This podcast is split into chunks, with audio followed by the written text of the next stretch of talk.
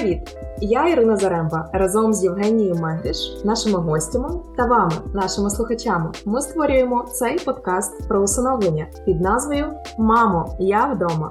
Це платформа, на якій ми розвінчуємо або стараємось розвінчувати більшість міфів про усиновлення. Адже, на нашу думку, усиновлення це не геройство, а лише один із способів поповнити свою сім'ю.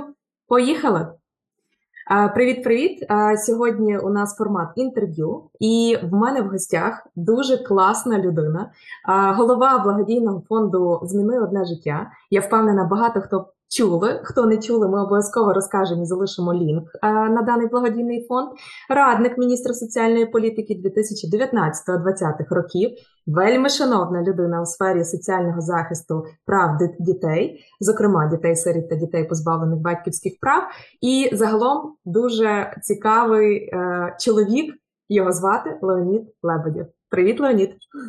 Привіт, Ірина, привіт всім.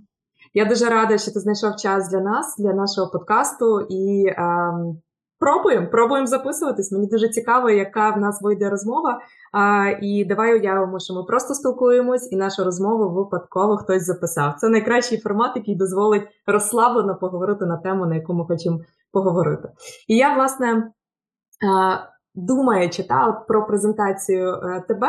Спершу, напевно, останнє з мого списку це те, що Леонід є батьком. І тут спойлер, батьком навіть не однієї дитини і не двох. А, І це насправді, напевно, найважливіше, незважаючи на всі діяльності, незважаючи на а, дуже багато роботи, яку ти робиш, я би сьогодні хотіла присвятити більшу частину нашої розмови власне темі батьківства. Але спочатку розкажи про себе тим людям, які ніколи про тебе не чули, що ти найцікавіше хотів би, щоб вони запам'ятали про себе. Чим ти займаєшся? Не знаю, які твої хобі і яка твоя головна мрія в житті. І спробуємо це зробити у форматі elevator pitch, та? тобто, коли в тебе є одна хвилина, але спробуй створити це враження. Супер. Ну насправді така саме звичайна людина, як ті, хто нас зараз слухає. Просто е, кожна, кожне, кожному з нас життя дає якийсь вибір. І е, те, що ми сьогодні вибираємо, завтра ми його зустрінемо по життю. І в мене був такий вибір е, років 13 назад, коли я зустрів дружину сьогоднішню, е, теперішню, так. І ми одружилися, вона була мам, прийомною мамою двох хлопчиків. На той на той момент мені здалося це взагалі не те, що нормою, а це людина з великим серцем. І я вже один день став папою і почав з перших днів вчитися, як бути і чоловіком, і батьком вже е, дітей, двох навіть, яким вже було тоді 6 років. Сьогодні в нас вже 6 дітей. Ми справляємося.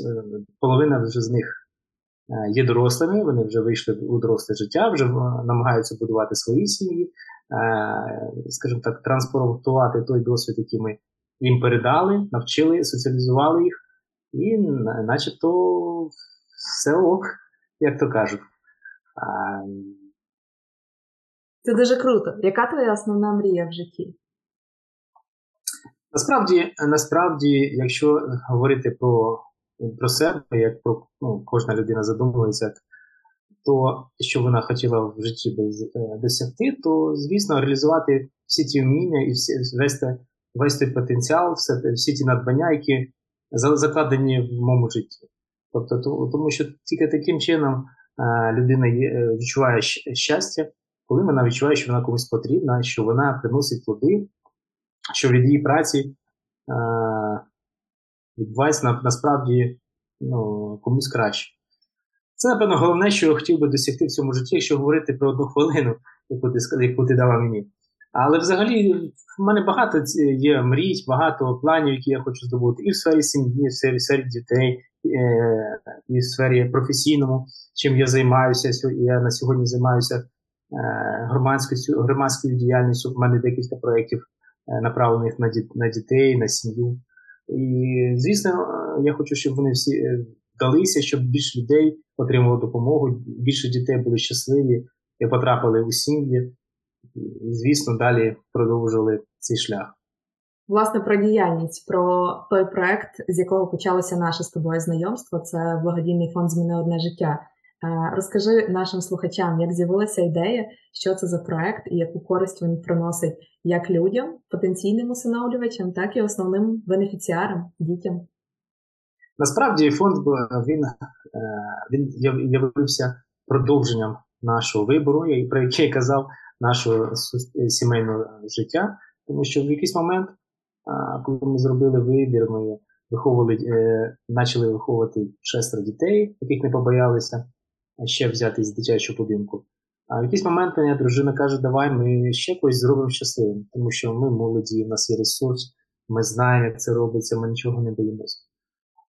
І тоді ми подумали і вирішили все-таки, що всі дітей ми не усиновлені. І це не є місія когось одного. Це це суспільство створило цю проблему, і суспільство має її вирішити е, разом. Тобто не, може хтось один, чи там 10 людей, чи 100 людей, е, людей е, вирішити цю проблему, щоб її не було. І ми вирішили придумати якийсь проєкт системний для того, щоб клонувати наші зусилля в суспільстві через якийсь системний проєкт. Ми почали вивчати досвід, досвід різних країн, різних проєктів. Ми познайомилися з чудовими людьми за кордоном, які впроваджували дуже е, такий самий проєкт, які нам розказали, що це вони, в них також був е, період, коли вони думали, що таке робити, щоб допомогти дітям. Тому що період, коли вже привозили е, іграшки, речі, взуття до дитячих будинків, це вже закінчився, і це не приносить результату, щоб дитина була щаслива. І всі це розуміли. Тому багато людей зараз над цим замислюється і намагається допомогти більш конструктивніше, ніж було це раніше. І ми перейняли цей проєкт, ми прийняли багато підходів і секретів, які роблять інші фонди. Ми е, заключили всі договори, які потрібно згідно законодавства України на доступ до дитини в інтернаті, в сиротинці, щоб е, зустрітися з дитиною, зробити е, про неї коротке відео, буквально коротеньке, щоб людина могла переглянути і е, зрозуміти, що собою являє дитина там за 30 хвилин, за 30 секунд вибачаюсь, тобто 40 секунд. І зроби, і зрозуміти, що, що, вона, що вона хоче цю дитину встановити. Тобто дитина має показати свою особистість, своє вміння за якусь там хвилинку. І це нам вдалося. Ми зробили технічні, е, за технічне завдання, реалізували на практиці, і за 8 років ми створили е, єдину велику базу е, відеоанкет дітей сиріт в Україні, яка налічує майже 5 тисяч відеоанкет. Частина з них вже цих дітей знайшли свої сім'ї, частина вже підросли, і вони вибули з нашої бази. Але проєкт працює, проєкт він вдався. Більше тисячі дітей вже влаштовано у сім'ї. Е, це показник, який ми підтверджуємо е, офіційними документами з е, обласних служб у дітей, які нам пересилають цю інформацію. Тобто це все прозоро. І насправді, якби цей цей ключовий вектор на сім'ю, який був взятий в 2014 році нашим фондом, він почав, ми почали розширювати його трошки на більше коло питань. Ми почали роздумувати, як допомагати підтримувати сім'ю, яка вже взяла цю дитину. Їй потрібна скоріше психологічна допомога, якісь консультації, е, їй потрібна можливо підтримка на перший рік, коли дитина проходить адаптування. Ну і такі речі ми почали запроваджувати в вигляді онлайн-семінарів, тренінгів. Е, різних е, спілкувань, які в принципі більше не необхідно, ніж матеріальне перший рік. А, Крім того, третім напрямком ми почали Е, е, популяризувати сам саму ідею е, встановлення в суспільстві. Ми почали створювати різні фільми про сімей, які вже встановили, соціальну рекламу. Ми просили телеканали і радіопередачі їх крутити і пропагандувати. Тому е, я я впевнений, не просто вірю, я впевнений, що ці підкасти і, люди, які нас слухають, е, щось у когось закладеться в серці. І, і він подумає про те, що є в Україні діти, які які чекають на те, щоб дорослі їм допомогли, дали їм е, свою любов. Тому що кожного з нас є чим, чим можна поділитися. Я справді вірю е, в назву вашого проекту Зміни одне життя. І насправді, якщо хоча б один слухач наш послухає наш подкаст, почитає про ресурс, подивиться відео, анкету на вашій платформі, дійсно запалить в собі серце і бажання змінити одне таке життя. Дитина сиротича, дитина позбавлена батьківських прав. Чому ні? Інколи люди не знають на що здатні, і, можливо, власне, ця інформація допоможе їм. Не знаю, стати на крок ближчими до реалізації цієї мети. Це було б це було б дуже круто. Стовідсотково. Якщо е, в нас є буквально 10 секунд, поділюся, як інколи працює інформація.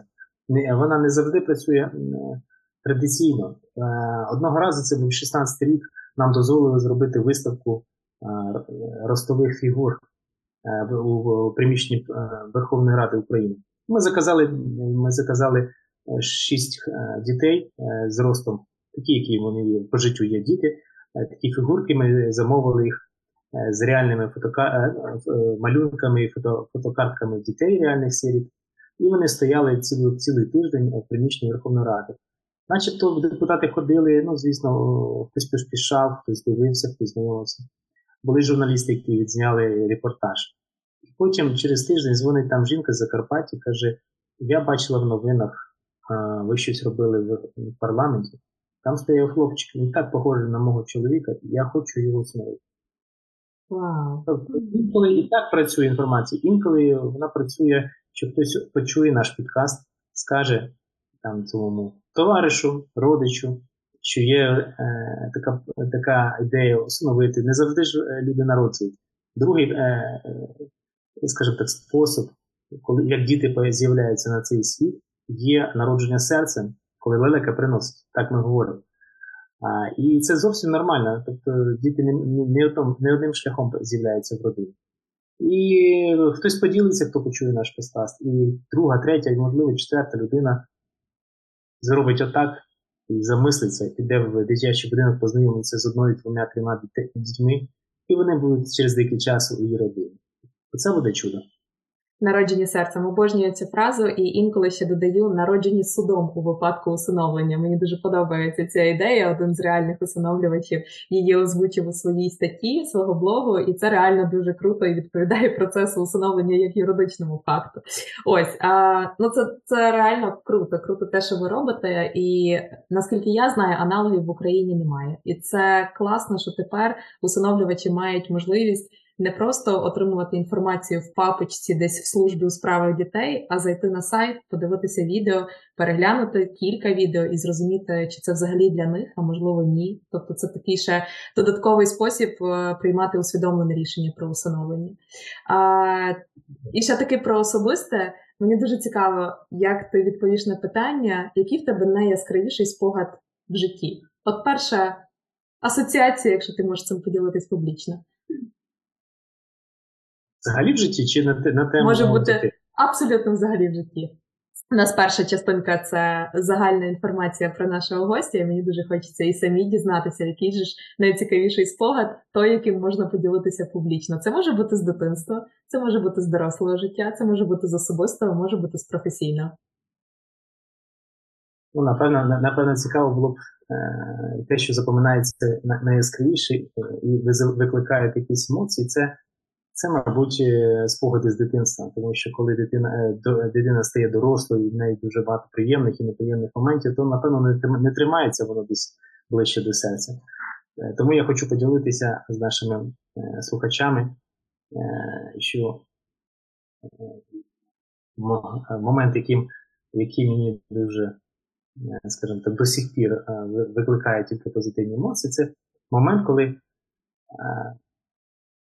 2000, не, не вибачаюсь, десь в 80-х роках, десь в 80-х роках, десь, може, 87 87 8 рік. А, Зазвичай в ті роки мало було, що купиш в магазині, але діти завжди щось хочуть. То чи велосипед, чи лодку, чи щось, е, якісь е, іграшки чи розваги ну, взагалі не не було що е, великого вибору ж купити. І ми тоді дуже хотіли мати байдарку, якщо я не помиляюсь, але її купити можна, неможливо було в нашому місті. І ми з друзями тоді придумали такий момент, що якщо ми візьмемо е, якщо ми візьмемо е, е,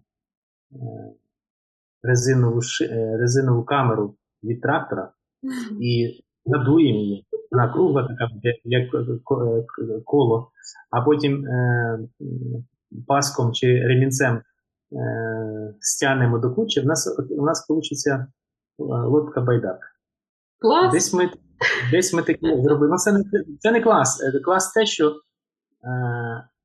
коли я вечором приходжу додому, а мені папа приніс з роботи цю, е, це колесо, це навіть не колесо, це резинова е, гумова, гумова е, камера, яка вставляється під покришку. Це тоді такі камери були, зараз їх нема вже. І е, ними користувалися весь е, транспорт.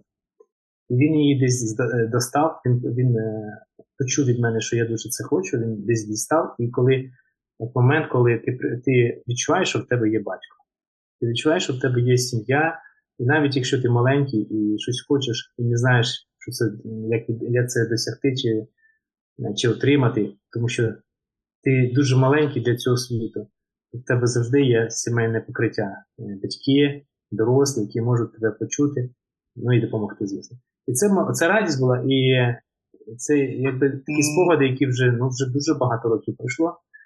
Е, Пройшло вже більше 35 років, а я про це пам'ятаю, і це мені дуже приємно, тому що е, зараз вже і мого тата немає, він вже багато-багато років е, помер. І е, я вже сам тато багато років, я е, намагаюся це повторювати для своїх дітей, щоб вони запам'ятовували такі моменти, коли ти щось даруєш або допомагаєш їм отримати від цього життя в ситуації, коли вони дуже-дуже цього хочуть, але не можуть. Клас. Це власне про батьківство. Ти завжди мріяв бути батьком? Ти знав, що ти будеш батьком? Ну, як всі люди знав, що прийде якийсь день, то буде сім'я і буде, буде, будемо планувати дітей. Але Звісно, я ж не, не очікував, що в житті буде саме отак. Що за один день вже батько двох дітей, мало то, за один день чоловік, і в той же самий день двох батько двох дітей. Ну, Тоді я цього навіть і не, не, не міг навіть фантазувати, що це може бути реальністю. А що означає батьком бути? Так, а я, так, але так. я кажу, що кожного, кожен зустрічається е, з, з вибором, і е, це був мій вибір. Я міг відмовити, звісно. Тому що це були такі часи, коли про усиновлення говорили, що тільки, напевно, знаєш, що ти бо хворий, якщо усиновлюєш, або в тебе з все в порядку. Такі були часи. І не всі родичі навіть розуміли, е, друзі не розуміли, тому що ну, якби це, це були 2007-2008 рік. Мало що про усиновлення було відомо, мало говорили про усиновлення, це не, пропагандувалося зараз. Зараз дуже це популярно, це відкрито, це доступно. Ти знаєш, тому що кожний другий твій е, твій знайомий є усиновлювачем. І це норма. Тоді це ні. Це я не знав жодного свого знайомого.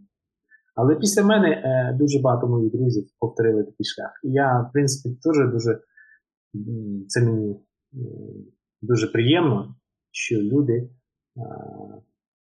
повторили мій шлях, скажімо так, якщо це не буде дуже е, гучно, то саме так. Принаймні, можливо, для себе зняли страхи, які могли бути, е, якби вони приймали це рішення з нуля. Абсолютно ну, так. Тому що немає жодної рольової моделі. Так, Так, за я думаю, що багато е, навіть тих, хто буде нас слухати, він задумується і має якісь перестрахи. Але чим більше інформації отримує і від нас, і від ще якихось підкастів, і ще десь з якогось джерела ці страхи, міфи вони уходять. І людина залишається з вибором. Розкажи більше про своїх дітей. Шість дітей. На секундочку, тільки уявити. Шість дітей. Можеш розказати, як їх звати, хто це хлопці, дівчата, скільки їм років? Розкажи нам трошки про них. Після цих хлопці і дівчата. Клас. Е, в мене четверо хлопців і двоє дівчат. Сама старша донька. Їй зараз сьогодні виповнилось Ми вітаємо! Як її звати? Її звати Даяна. Даяна, ми вітаємо Даяну з днем народження. Так. Я попрошу на оцій хвилині нашого Богдана ставити Happy Birthday. Ми вітаємо. Це дуже круто. Я не знала про це. Круто. Вона зараз е, вона зараз е, за кордоном влаштовує е, своє молоде нове життя з чоловіком. І е, молодші доньки 10, а ще двоє синів, які самі найстарші, їм по 20 по 20 років. І ще залишились середні, скажімо так, два хлопці, одному 14, другому 15 років, два підлітка. А це, мабуть, складно. Різні Такі... Це складно.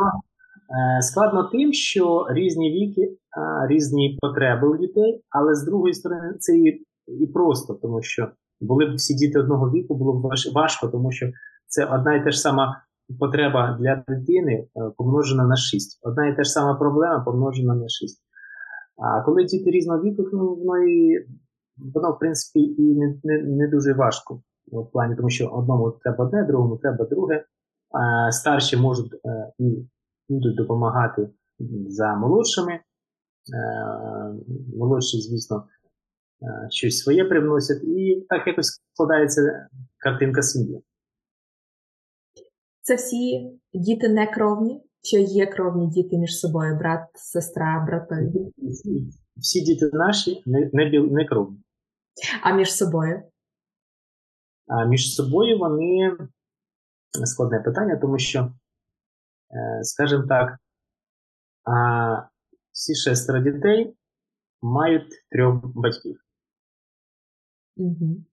Тобто Да, Тобто в них різні а, по, різні по батькові в документах від трьох різних батьків. Я зрозуміла. Я зрозуміла. А ем, от перша зустріч з кожною дитиною. Пригадаєш, як це було? Та? Тобто, Наприклад, так, того, кого народжується, скоріш за все, перша зустріч у пологовому будинку. Як воно, коли ти зустрічаєш дитину інакше, ніж в пологовому будинку? Звісно, такі моменти е, вони трошки інші, ніж пологовий будинок, але вони теж не е, тримаються в пам'яті, не забуваються.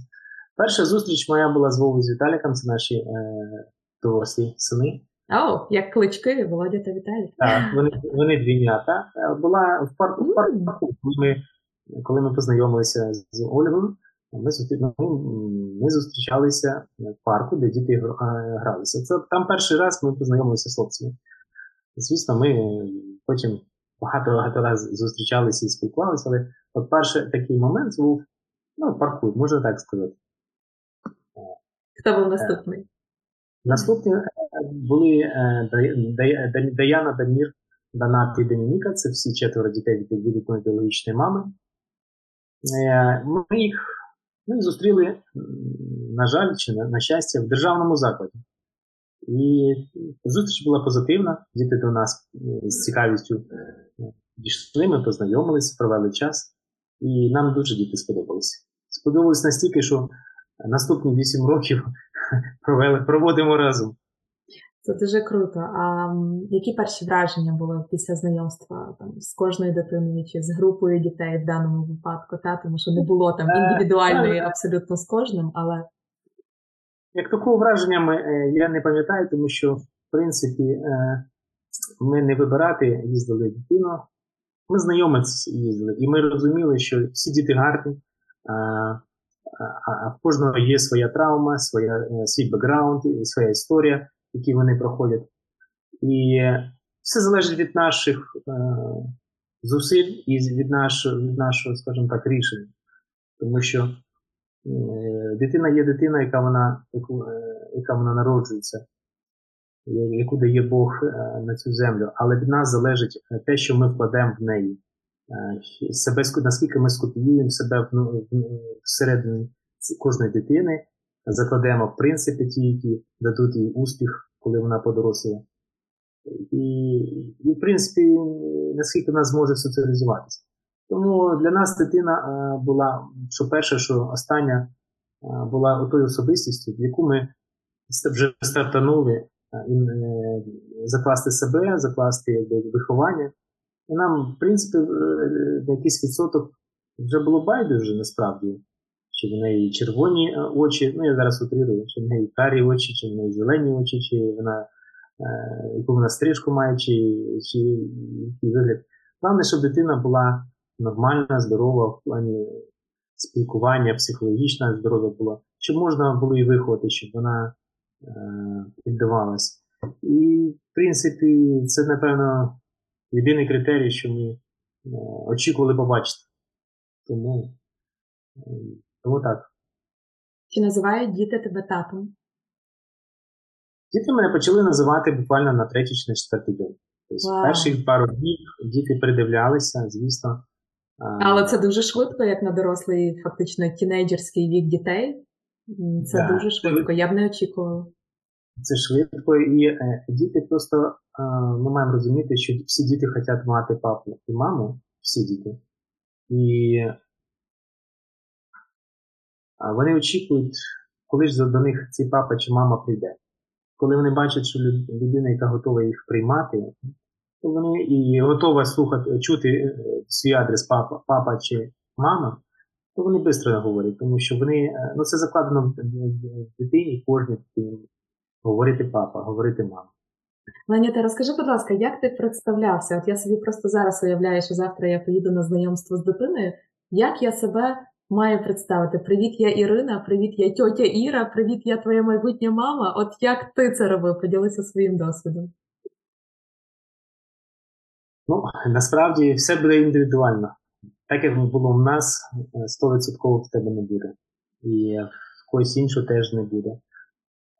По-різному. Скоріше за все, ви не, вам не від е, тобі іншим навіть не прийдеться говорити цю фразу, тому що і так буде все зрозуміло. Е, так буде зрозуміло, тому що, по-перше, дитину дитину підготують у закладі, що от до тебе прийде твоя майбутня мама, і дитина вже буде чекати. І навіть е, між вами не буде такої розмови, що тепер ти будеш жити в мене, і ти е, е, будеш називати мене мамою, а ти будеш моєю дитиною. Такої не буде, тому що це буде сприйматися автоматично на на рівні відчуттів.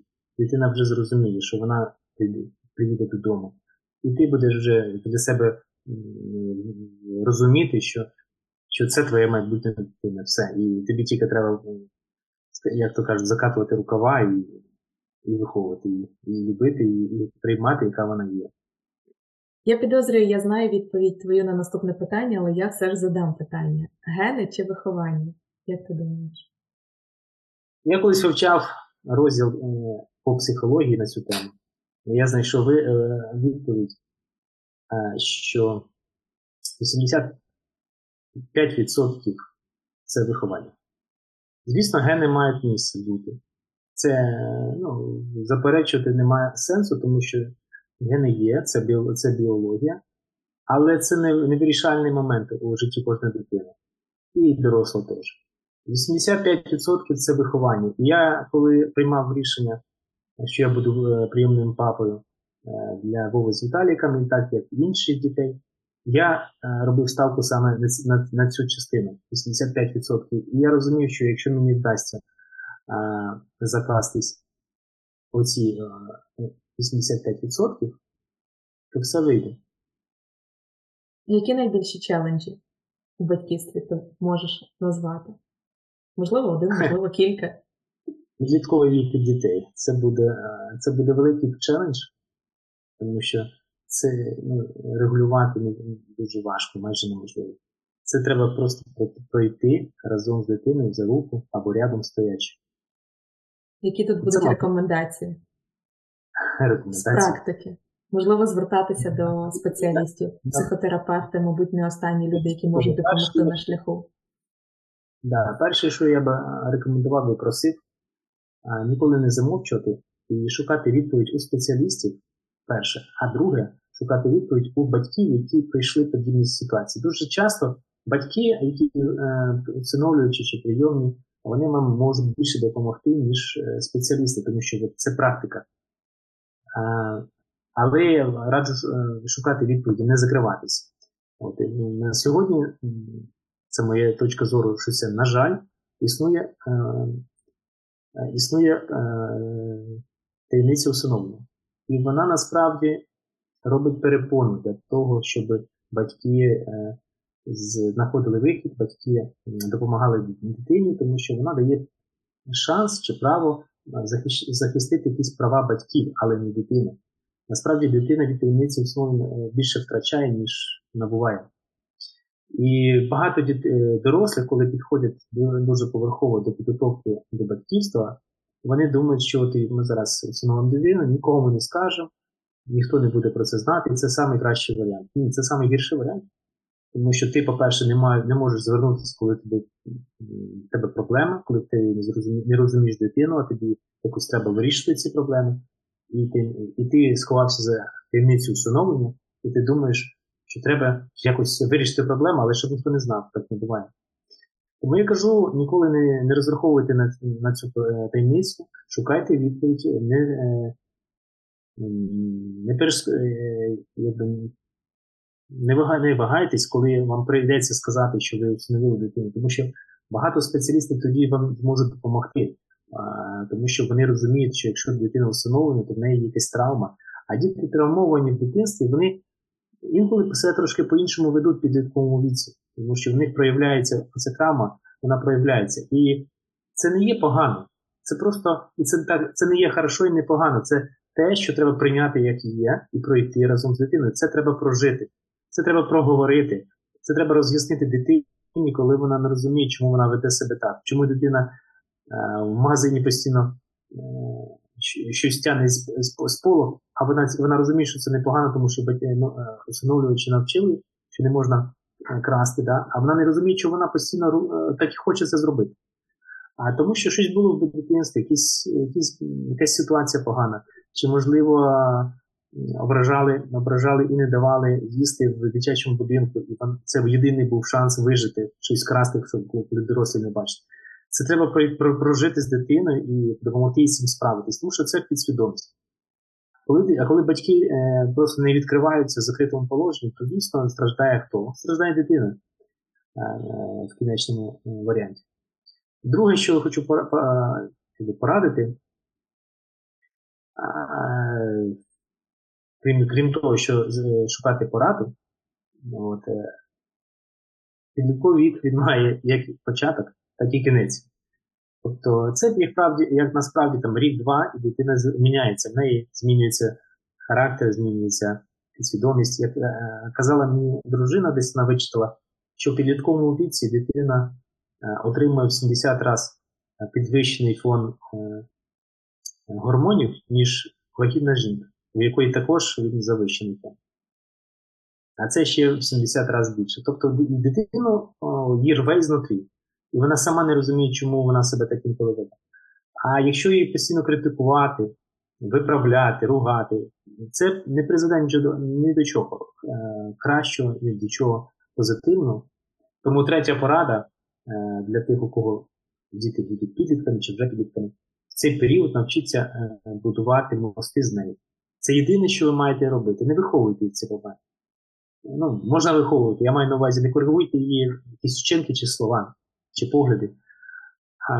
Просто допоможіть їй в цей період і налагодити з нею відносини, саме спілкування, коли дитина навчить, е, навчиться вам е, все показувати, все розказувати і довіряти вам, повірте, що коли вона стане доросла, це дуже багато спасе її від майбутніх помилок, якщо вона навчиться е, вам відкриватися. Тому що ця ця спроможність вона вона зароджується саме в підлітковий вік, не в дитинстві, не в дорослому віці. Якщо вона в підлітковому віці побачить, що вам можна довіряти, що ви її не пилите, як кажуть в лапках, і не ругаєте за все, що не в ваших е, рамках, то вона вам буде довіряти все життя. Слухай, е, це реально практичні, практичний кейс і практичні поради теорії прив'язаності. Нам минулого на минулому подкасті наша психолог, яка працює з е, платформою Наші діти, е, розказувала про таку теорію прив'язаності. Я її раніше не знала, не вивчала, але це фактично як протиставлення теорії. Е, такій поведінковій, де ти замість сварити і розказувати будуєш стосунки з дитиною. І дуже от я почула твою фразу, яка от реально мені просто відгукнулася стосовно теорії прив'язаності: будуйте мости, а не виховуйте і критикуйте. Оце, напевно, дуже крута річ, яку можна так заглибитися для тих, для кого буде актуальне власне зараз а, питання по вихованню дітей у підлітковому віці. Хочу додати, що хтось послухає і скаже, тобі хорошо про це говорити. Ти попробуй. Я скажу, що дійсно інколи е, це дуже важко виконати. Навіть коли ти вже батько, навіть коли ти вже це це вже зрозумів е, ось тут. І е, на практиці це важко, тому що той, хто в кого є діти підлітки, мене зрозуміє. Але е, це те, що є правильним шляхом. Ніхто не казав, що правильно, е, правильно поступати це дуже легко в житті. Ні, але це правильно. Складні речі не можуть бути простими. Саме так. Як для тебе виглядає місія тата? Що має відбутися, щоб ти вважав, що я з цією місією в житті справився? Ну, напевно, е, скажімо так, програма мінімум, що коли діти твої подорослішав, зможуть будувати більш е, щасливе життя для себе. Я маю на увазі бути самодостатніми, знайти знайти своє місце у суспільстві, да, тобто на, на основі якихось своїх вмінь, на основі е, знань, які вони набувають в процесі е, дорослішання. І коли вони, ти розумієш, що вони, дякуючи тобі, подорослішали і знайшли своє місце в суспільстві, то напевно це ну, це дуже гарна нагорода кожному батьку або кожній матері. Давай перейдемо до усиновлення. Я знаю, що нечесно, мабуть, питатися, але я задаю це питання усім і мушу задати і тобі. Яка перша асоціація з терміном усиновлення? Що це таке? Як ти це розумієш? І от, власне, перша асоціація. Нечесно я маю на увазі, тому що ти експерт в сфері, і я знаю, що ти знаєш дуже багато. Але ось спробую так абстрагуватись і розказати. Так, я думаю, що це можливо і питання було б задати е, не експерту вперед, тому що я вже на автоматі... Я, можу... я, я, я готую певний сюрприз. Це у нас частинка такого міні-серіалу, де аналогічне запитання буде звучати кровному батьку, який виховує свою кровну дитину, і, можливо, про усиновлення знає дуже мало. Це от ми зможемо відрефлексувати і спробувати з'ясувати температуру по палаті нашого суспільства стосовно теми усиновлення. Для мене для мене всиновлення перше, що що виникає в підсвідомості, це слово прийняття. І напевно це буде і, і, і логічно, і правильно, і більш коректно. Е, всиновлення це прийняття. Ти, Тобто, ти можеш. Е, я колись роздумував на цю тему, ну, дуже серйозно роздумував. А ти ж е, по життю усиновлюєш не тільки свою дитину, яку виховуєш. Ми всіх ми всіх навколо себе усиновлюємо. Ось подивіться, якщо в тебе якщо в тебе є донька, і ти видаєш її заміж, в тебе з'являється зять, ти його приймаєш у родину, приймаєш як як сина, да? ти довіряєш йому, ти відкриваєш свою сім'ю, навіть своє серце для того, щоб нова людина зайшла, ти його приймаєш і відносишся до нього як до ще одного свого сина. Тому таких випадків можна назвати дуже багато. Це не тільки коли заміж видаєш жениш свою дитину. Ми постійно когось приймаємо. Друзів приймаємо, у нас є друзі дуже близькі, да, як я навіть знаю, як в Святому Письмі написано, що бувають друзі ближчі, ніж родичі навіть, ніж брати і сестри. Тобто ми постійно когось приймаємо, і це якби таке, скажімо так, можливість чи поведінка, яку, а, яка характеризується е, добрим відношенням до іншого. Якщо да, якщо, якщо говорити про якісь візуальні, е, е, скажімо так, відклики від свого усиновлення, то, напевно, лелека з торбинкою це, це такий класичний класичний малюнок, який, в принципі, напевно, у кожної дитини радянських часів закладений. І в мене я не виключення. Тому усиновлення це якась лелека, яка несе, але насправді це є прийняття дійсно. Це дуже класно. Це крутезне співпадіння, тому що я власне сьогодні робила допис у соціальних мережах, і я мала абзац про те, що, на мою думку, усиновлення не до кінця доречний термін. Особисто мені більше імпонує термін прийняття від англійського adoption, adopt, ти приймаєш когось. І це дійсно тоді якось воно і милозвучніше, і по своїй суті більше розказує. І, і навіть виключає такі питання, які часто задають: а усиновити відрізняється від удочерити, а чому саме усиновити, а чому гендерне питання тут виникає? Тобто якісь такі е, навіть на перший погляд недоречні запитання виникають, але тим не менше я подумала: окей, поки ця дискусія, мабуть, на твою думку, було б доречним замінити термін усиновлення в нашому е, суспільстві, в нашому законодавстві на прийняття або якусь адаптацію цього слова. Чи це зайве, непотрібне і просто для розуміння? якщо якщо можна, я взагалі е, аполітична людина, але просто прирівняю випадок, коли нещодавно е, президент України е, запропонували змінити хімн. Що він сказав? Невже це є е, сама е, нагайна потреба, яку треба зараз вирішувати, що інших проблем у нас в суспільстві немає? Тому в законодавстві, дитячому законодавстві соціального захисту дуже багато проблем, які е, і зміни, які треба запровадити, щоб дитина швидше, наприклад, потрапила в сім'ю після того, як суддя виніс рішення. Не чекала 30 днів на вступлення закону в силу цього рішення.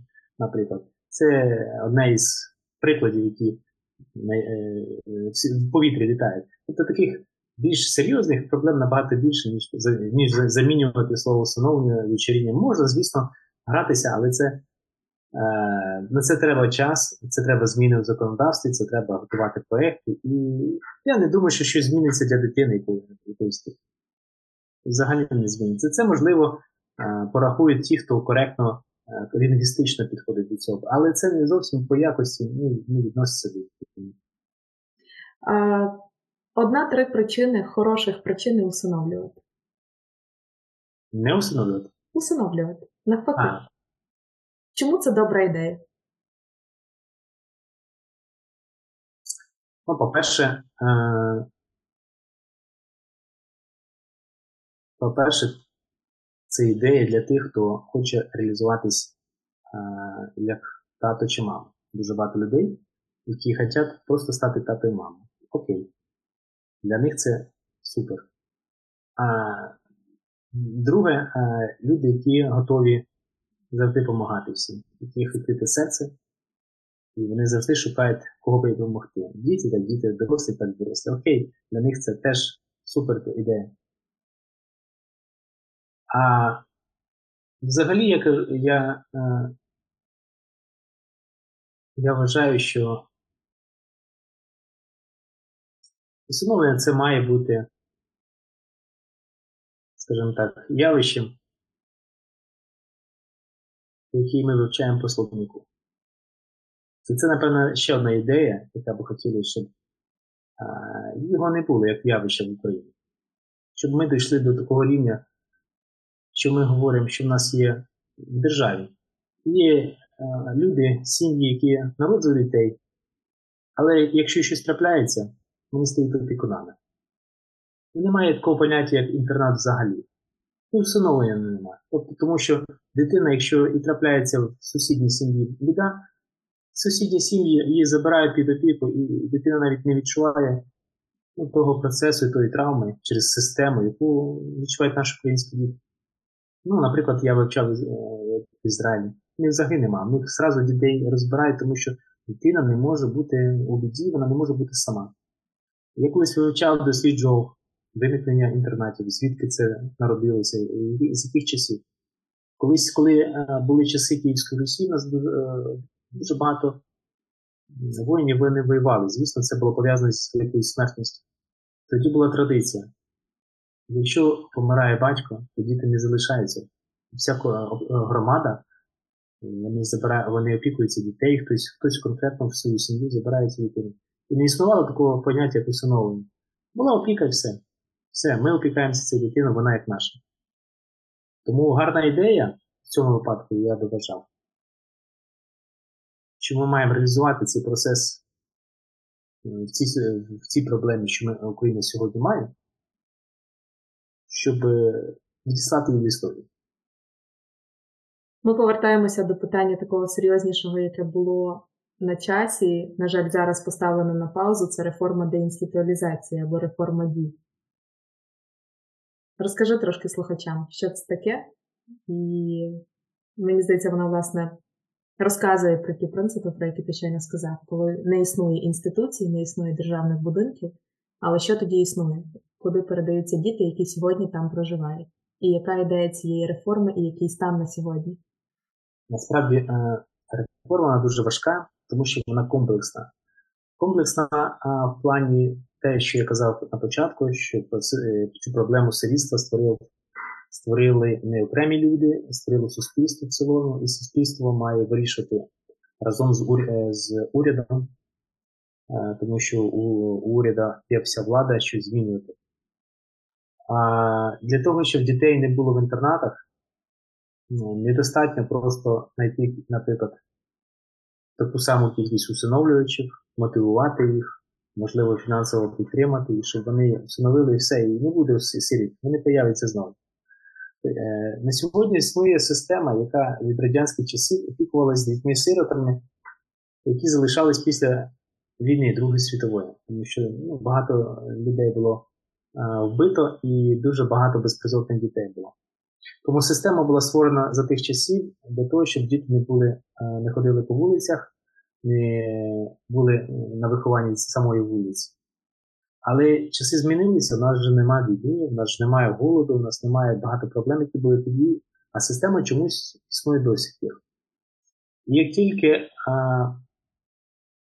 форми сімейного влаштування, такі законом, як опіка, усиновлення, приємне сім'я, почали в державі після 2008 року розвиватися, е, кількість дітей-сиріт в інтернатах зменшувалася, суттєво зменшувалася. Їх було тоді 100 тисяч, зараз, а потім зменшилось, зменшилось.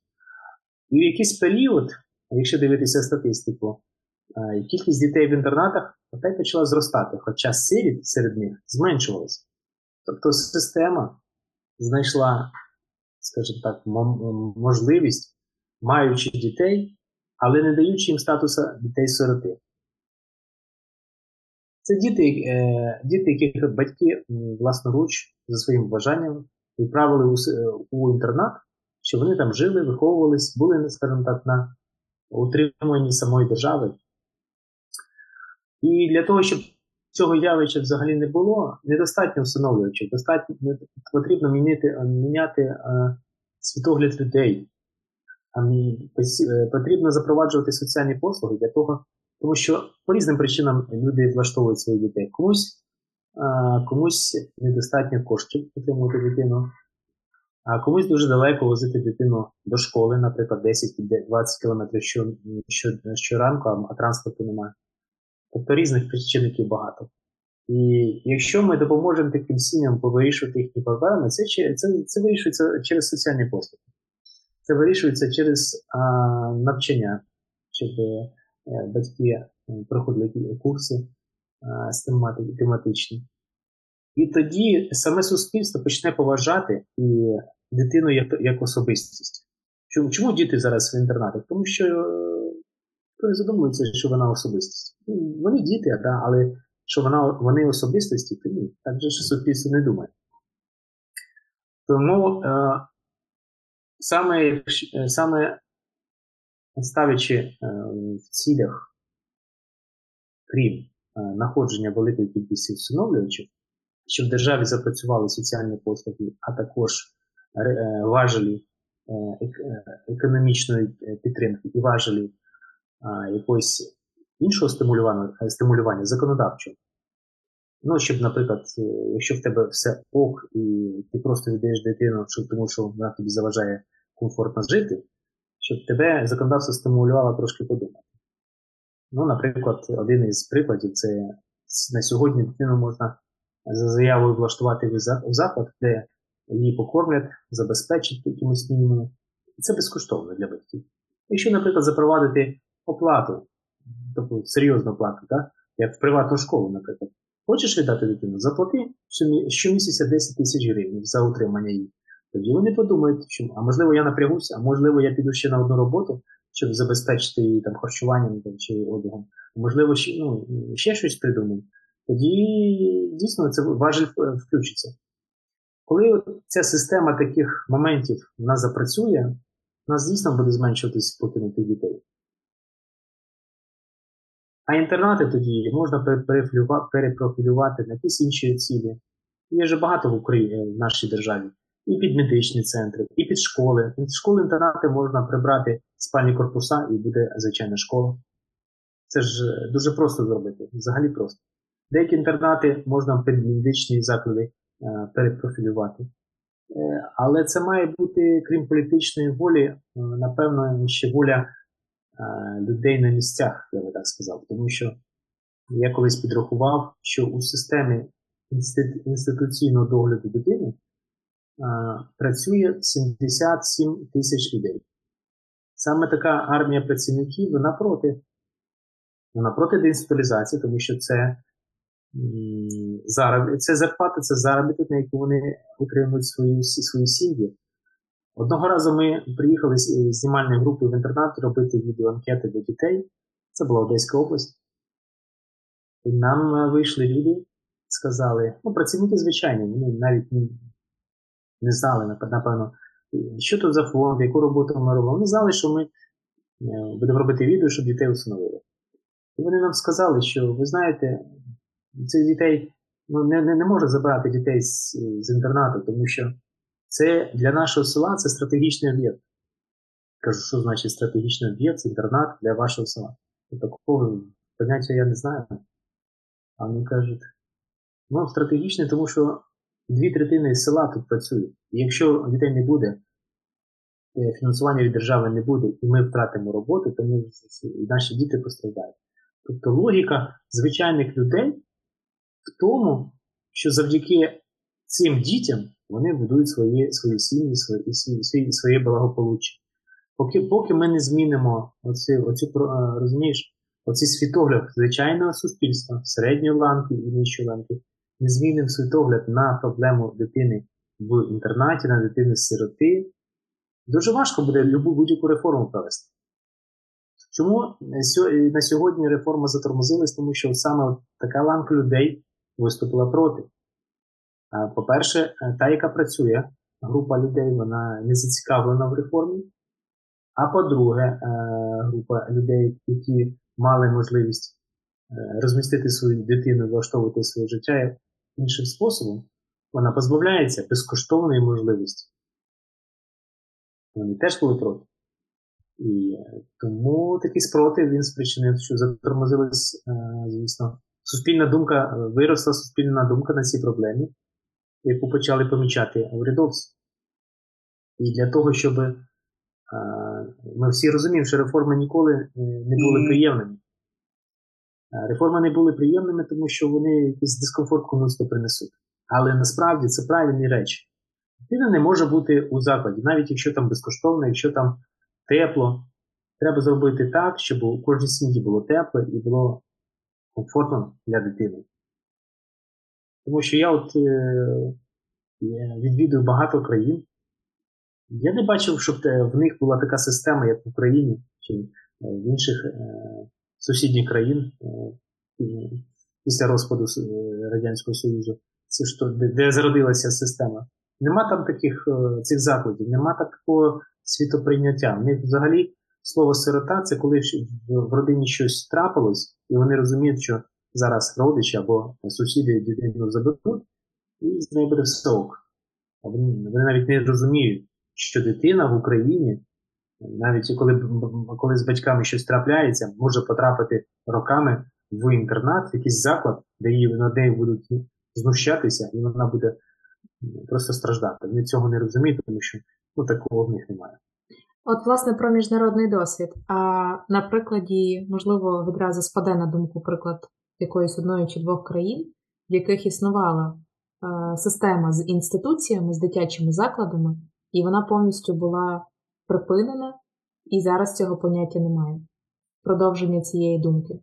Просто це дасть можливість погуглити, як хтось уже поборов це питання, як працювала за цим суспільним спротивом, і як на сьогоднішній день ця вся система виглядає, чи її відсутність? Насправді е, реформа інтернатів вона е, е, запроваджувалась і успішно запроваджувалась в таких країнах, як Литва.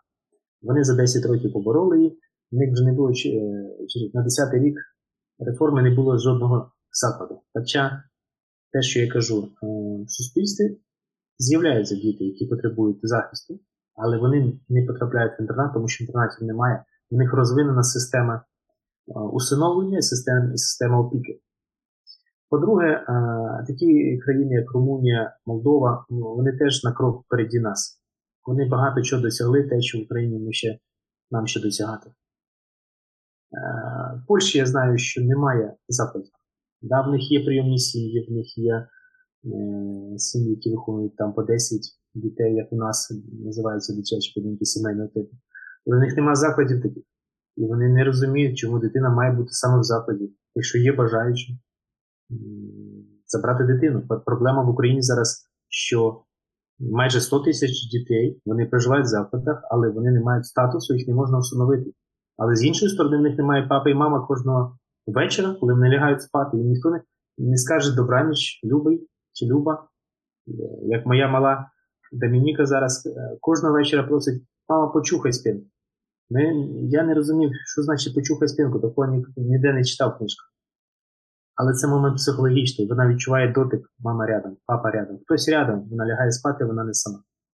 Це дивовижно. У мене є молодша сестра і молодший брат, і він в дитинстві точнісінько ту ж фразу завжди казав: Мама, почухай спинку. Я просто це добре пам'ятаю, оскільки в нас різниця у віці 12 років. Це була його просто улюблена фраза. І з собою мати рушничок це реально звичайний великий банний рушник, який, з яким він засинав. Тобто, це дитина. Дитина народжена в сім'ї, але от такі речі дійсно це ті ритуальні речі, які, мабуть, от, забезпечують оцей сімейний затишок, сімейний комфорт. І це хто, як не батьки, можуть його надати. Це дійсно так. А, а, Леонід, я дуже дякую. Сьогодні було дуже багато інформації, яку я вперше почула, яка мені була дуже цікава, і особливо про міжнародний досвід. Я обов'язково хочу цю тему досліджувати далі, для того, щоб ми зрозуміли. Ну, насправді не потрібно вигадувати велосипед, оскільки вже є приклади, і ці приклади хороші, якщо вдалося хоча б одній країні побороти інституції, побороти цю систему. А, І зараз цього поняття в суспільстві немає, значить це можливо. Але тут в мене ще є одна фраза, яку я нещодавно почула, і цікава твоя думка. Є, побутує така думка серед людей про те, що діти насправді не хочуть бути усиновленими. Є наша, в нашій практиці ми зустрічали таких дітей, але їх дуже-дуже мало. Як, як правило, це діти дуже травмовані. Це діти, е, я б їх поділив на, на дві категорії. А це або підлітки, які зазвичай а, сприймають життя як дуже легке середовище, комфортне і той час, коли в них все, е, що вони самі все можуть, і все в житті здобувається дуже легко.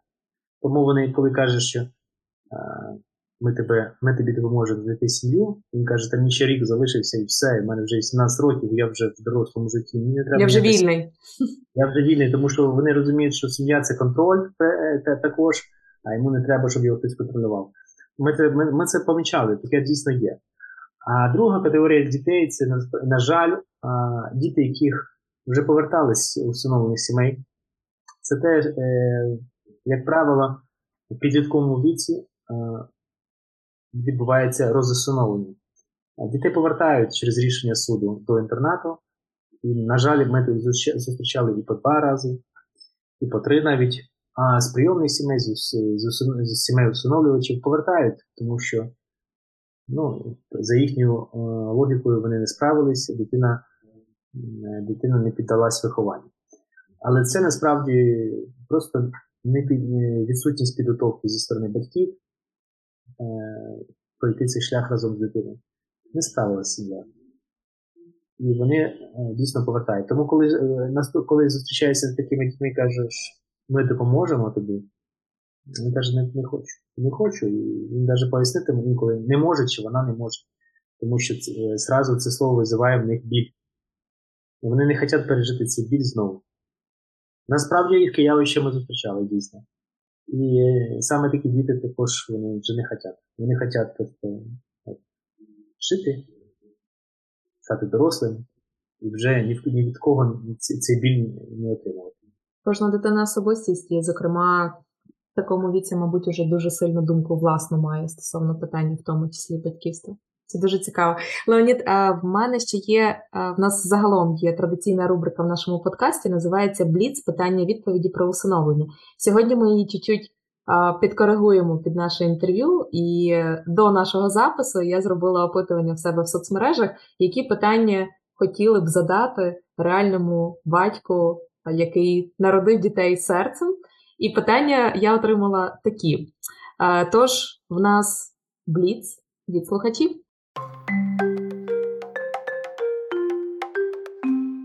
І перше питання: чи одразу відчуваєш, що це твоя дитина? Не завжди. не завжди а, це твій вибір, перш за все. Не завжди ти робиш вибір на, на, на основі якогось відчуття. Я сьогодні батькам, майбутнім батькам вже говорив, що все індивідуально. Інколи ти побачила дитину і ти не вигаєшся, ти розумієш, що ти готова е, дати йому другий шанс. Інколи приходиш, ну ти маєш це все відчути серцем, що ти береш цю дитину або не береш, це твій вибір. Інколи ти приходиш в інтернат, це реальні е, кейси життя, і е, до жіночки вибігло дуже багато маленьких дітей, і вона бачить, серед них стоїть хлопчинка з такими клаповухими вухами, точно дуже схожа на її чоловіка в дитинстві. Вона каже, тут же даже вибирати. Я вже бачу свою дитину, розумієш? Ну, е, буде все індивідуально. Не можна сказати, що ти от почула в серці от цього брати чи не почула. Це вибір. От який вибір тебе ти зробиш, будь-яку дитину ти можеш взяти, і будь-яка дитина буде щаслива від твого вибору. Мені дуже ну. сподобалась тут е, фраза е, нашого також реального усиновлювача, е, назвемо його Олексій, який сказав про те, що насправді найважливіше це той момент, коли ти приймаєш рішення стати усиновлювачем, чи прийомним батьком, чи батьком вихователем. Далі ти вже, в принципі, практично готовий до будь-якого кейсу. Так, в тебе є якісь рамки, там я не можу взяти дитину, наприклад, там старшу такого-то віку, чи там молодшу такого-то віку, але насправді перший крок це ти приймаєш рішення піти на цей шлях. А далі, каже, тут уже ти дуже інтуїтивно насправді вибираєш. Ти вірно не сказав. Підтримую. Друге питання: чи були колись думки, а навіщо мені це все? Що повертало до думки, що шлях вірний? Так, звісно, якщо вам хтось скаже, що є люди, е, які виховували виховували дітей, і в них не було таких думок, то напевно не вірте їм. Це кожна е, кожна людина, коли їй дуже важко в якійсь ситуації, вона ми всі знаємо, що більше там, більше 10 тисяч думок зразу в минуту приходять людині, і вони різні, вони не контрольовані. І такі теж приходять. Чому нашого не треба, е, для чого воно потрібно, все, коли ти не можеш е, вирішити якісь питання. Але що повертає? Повертає просто ну, здравий, е, здравий, скажімо так, здрава логіка, що ти розумієш, що до цього вже були проблеми з, з дітьми, да, що ми говоримо про виховання. І, і ви вирішували, ви знаходили спільно з дружиною, спільно з іншими членами сім'ї, знаходили вихід. І будь-яка проблема вона є тимчасовою. Розуміння цих принципів вона дає тобі надію, що і в цей час в тебе все вийде. І це все е, пройдете і забудеться, як каже моя дружина, е, і е, і виросте він, чи вона, і він навіть не буде повнити. А якщо ти це будеш носити в своєму серці, то і ти єдиний, хто це про це буде пам'ятати. розумієш? Тому це треба пройти, забути і рухатись далі. Все все буде нормально. Що на, е, Такі питання, звісно, вони будуть виникати, скажімо так, в умах людей, тому що це це важко, важко народжувати дитину. Е, напевно, легше народити її фізично там, за 10 годин, я навіть не знаю, не практикував, не, не, не народжували з дружини. Е, напевно, момент е, приходу в це життя він набагато швидше, ніж коли ти в неї вкладаєш там 18 років, 20, 30 років, ти вкладаєш, вкладаєш, все своє життя вкладаєш, і бувають різні ж моменти. І ти розумієш, що це не так просто. Ну це це, це дуже важко. Легше, чому є дуже в нас цікаві люди, посадові особи, які працюють у сфері захисту прав дітей, вони розказують, що вони все знають, вміють, і краще знають, як сім'ї мають виховувати дітей. Чому? А а, а дуже легко прийти на роботу в 9 і в 6 уйти, переключитися отак на свою власну сім'ю і забути те, що в тебе відбувається на роботі. Коли ти виховуєш дитину, ти 24 часа з дитиною, ти в цих думках, і ти не можеш переключитися. Там просто нема наш, альтернативи. В тебе є діти, в тебе є родина і все, це все, що в тебе є. Переключити, переключитися не можеш. Тому це нормально. Це якщо приходять такі думки, зразу скажу, підбадьорюю, значить ви на правильному шляху. Значить, ви не байдикуєте, значить, ви працюєте на свою дитину. І у вас все вийде. Клас. І ще одне питання буде від мене. Е, от е, як ти думаєш, що може зробити кожен? Абсолютно кожен, щоб допомогти у вирішенні питання сирітства в Україні? Тому що я розумію, і немає тут рожевих окулярів, що не кожен може стати усиновлювачем, і навіть не кожен може стати опікуном, чи навіть тимчасово прихистити дитину. Що робити? Людям, які все одно мають емпатію до такого питання. Вірна точка зору, е, усиновлення не для всіх. Це я сразу скажу. Я раніше думав, що кожен може, що не, так. Я раніше думав, що усиновлення для багатьох. А сьогодні я приходжу до, до думки, що усиновлення не для всіх. Не кожному потрібно бути. Тому що людина, яка може бути усиновлювачем, яка може бути гарним е, для дитини, вона такою вже вихована. Її треба підштовхнути, тільки от підштовхнути, дати трохи е, інформації, стимулювати, і вона далі е, зможе усиновити і виховати дитину. Е, людина, яка виховувалась дуже далекою до, того, щоб когось робити краще, не тільки себе, то таким людям краще не бути усиновлюючим, тому що це буде трагедія для, для, родини, для дитини. І це, в принципі, правильно, не потрібно бути всім усиновлювачами.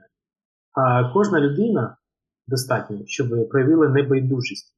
А форма небайдужості може бути будь-яка. Можна фантазувати зараз у нас Е, е, виділити багато часу, е, повспоминати і наставництво, і просто волонтерство, дуже багато різних форм. І, Але просто бути небайдужим в такій ситуації, коли ти маєш інформацію, чи ти бачиш дитину, яка потребує щось. Ну, Цього буде достатньо, якщо ти проявиш свою активність і все. А форму підскаже твоє серце або ситуація, в якій ти опинився. Я тобі дуже дякую за сьогоднішній час, за цю годину, за стільки практичного досвіду, тому що це, мабуть, найважливіше, як ти сказав, та людині, яка стає на шлях до усиновлення, не так важлива підтримка в процесі, як після, та коли є оця спільнота людей, які вже пройшли і можуть цим поділитись, і можуть допомогти, і підтримати, і надихнути. Я дякую за таке натхнення сьогодні. Я в захваті. Дуже дуже дякую. Ми теж дуже раді за е, наше спілкування. Дякую слухачам, які нас будуть слухати. І всі, всього найкращого миру нам всім. Миру нам всім, перемоги і миру. Ми цього дуже чекаємо. Дякую.